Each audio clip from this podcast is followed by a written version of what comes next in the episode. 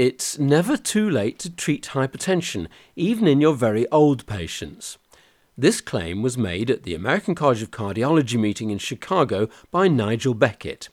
He presented findings from the HYVET study looking at treating systolic hypertension over 160 millimeters in a group of around 4,000 patients, average age 83. I asked him to tell me more. Essentially, there was a dilemma. Before HYVET, there was the possibility that yes, you did reduce strokes by treating such very elderly individuals, but there was this suggestion that their total mortality would possibly be increased. So it's this uncertainty that drove our desire for HYVET. There was even a thought that high blood pressure might be good for you. Yes, if you look at the epidemiological data, the suggestion is that high blood pressure you live longer. Uh, consequently, therefore, low blood pressure you live for shorter.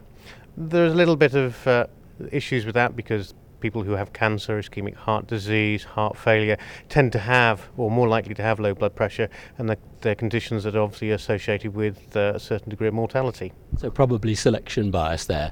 Possibly, although even some of the uh, studies tried to adjust for that uh, and said that relation still seemed to be present.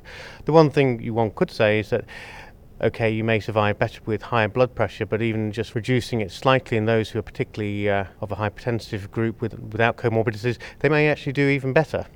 Now, what in fact, though, did you decide to do in the study? You were treating blood pressure of systolic over 160. That's right. We treated people with a sustained systolic blood pressure of over 160. We treated them with a thiazide-like diuretic, uh, indapamide sustained release 1.5, with the addition of an ACE inhibitor called perindopril at a dose of 2 to 4 milligrams to try achieve a target blood pressure of 150 over 80. And in the control group, they were matching placebos. And what sort of endpoints were you looking for? Primary endpoint was uh, all strokes. Uh, we had secondary endpoints of total mortality, cardiovascular mortality, stroke mortality, and heart failure events. Can you run me through the findings then? Well, the pr- primary result was that we showed a 30% reduction in all strokes. Didn't quite hit the uh, significant levels, 0.055, but the surprising, or surprising to us anyway, uh, result was that we showed a 21% reduction in total mortality. That was significant, 0.019. Uh, we also showed a reduction in fatal strokes of 39% and a, a reduction in heart failure events of 64% both of which were significant. Were there any penalties for giving people this therapy? Were there any adverse events?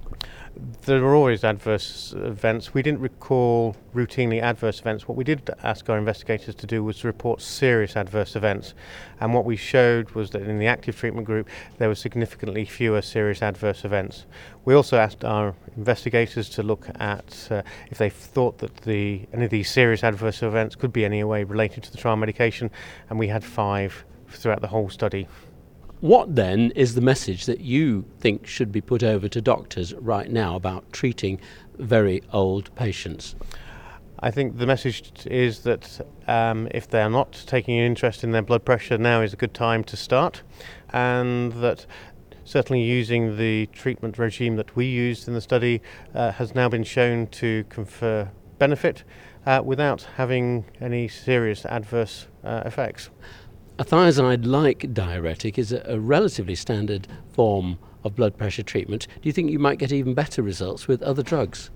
Hard to extrapolate. Um, and what you would really need is a comparative study. Uh, my feeling is, though, that a comparative study in the over 80s is not going to be occurring fairly soon.